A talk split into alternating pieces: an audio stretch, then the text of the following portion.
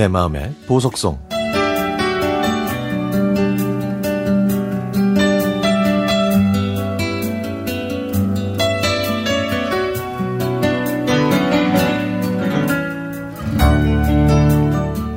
저는 중학교 때 좋은 친구들을 만날 수 있었습니다. 저희 네 명의 우정은 절대 변하지 말고 끝까지 가야 한다면서 손가락 걸고 약속했던 그 시절. 뭐가 그렇게 좋았는지 저희는 만나기만 하면 늘 까르르 까르르 웃으면서 행복한 중학교 시절을 보냈습니다. 저희 학교에는 국어 선생님, 수학 선생님, 영어 선생님, 한문 선생님이 가장 인기가 많았는데요. 그 중에서 저는 국어 선생님을 가장 좋아했죠. 학생들이 선생님께 첫사랑 얘기를 해달라고 조르면 선생님은 얼굴이 빨갛게 달아올랐는데 저는 선생님의 그 순수한 표정이 참 좋았습니다. 친구 민정이는 샤프한 수학 선생님을 좋아했고 현숙이는 영어 선생님을 좋아했죠. 그러면 옆에 있는 정아도 이에 뒤질세라. 자기는 한문 선생님이 좋다고 말했습니다. 이렇게 저희들은 좋아하는 선생님도 다 달랐고 성격도 가지각색이었죠. 학교가 끝나면 저희는 떡볶이집으로 우르르 달려가 지칠 줄 모르는 식욕을 달래주느라 바빴는데요. 떡볶이가 한 개 딱 남으면 누가 먹을지를 두고 늘 살벌한 경쟁을 했습니다. 저희는 또 민정이네 집에 놀러 가서 늘 함께 숙제도 하고 열심히 놀았는데요.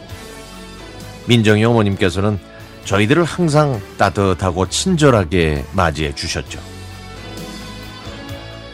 시간이 흘러 중학교를 졸업하고 고등학교와 대학교를 거쳐 취업하고 나서는 정신없는 하루하루를 보냈는데요. 그러던 중 민정의 어머님께서 심장마비로 돌아가셨다는 소식을 들었습니다.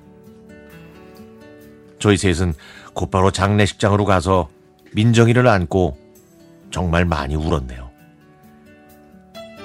한동안 자주 만나지 못했던 저희 넷은 장례식장에서 다시 모이게 됐습니다. 그리고 저희 셋은 밤새 민정이 곁을 지켜줬죠. 또 세월이 한참 흘러 저희 모두 결혼했습니다. 그때까지도 한 달에 한 번씩 꾸준하게 만났는데 언제부터인가 민정이가 모임에 나오지 않고 연락도 안 돼서 저희 셋이 민정이네 집으로 찾아갔죠. 그런데 민정이 대신 외할머님이 민정이 아이를 데리고 저희를 맞이하셨습니다. 외할머님께서는 위암 말기인 민정이가 저희에게는 절대 알리면 안 된다고 신신당부하면서 병원에 입원했다고 말씀해 주셨습니다. 저희는 눈물을 꾹 참으며 민정이가 입원해 있는 병원으로 갔죠. 누워있는 민정이를 보니 마음이 무척 아팠지만 애써 담담한 척 했습니다. 저희는 친구를 위해 기도했고 민정이는 웃으면서 괜찮다고 너희들이 다 와줘서 고맙다고 말하더군요.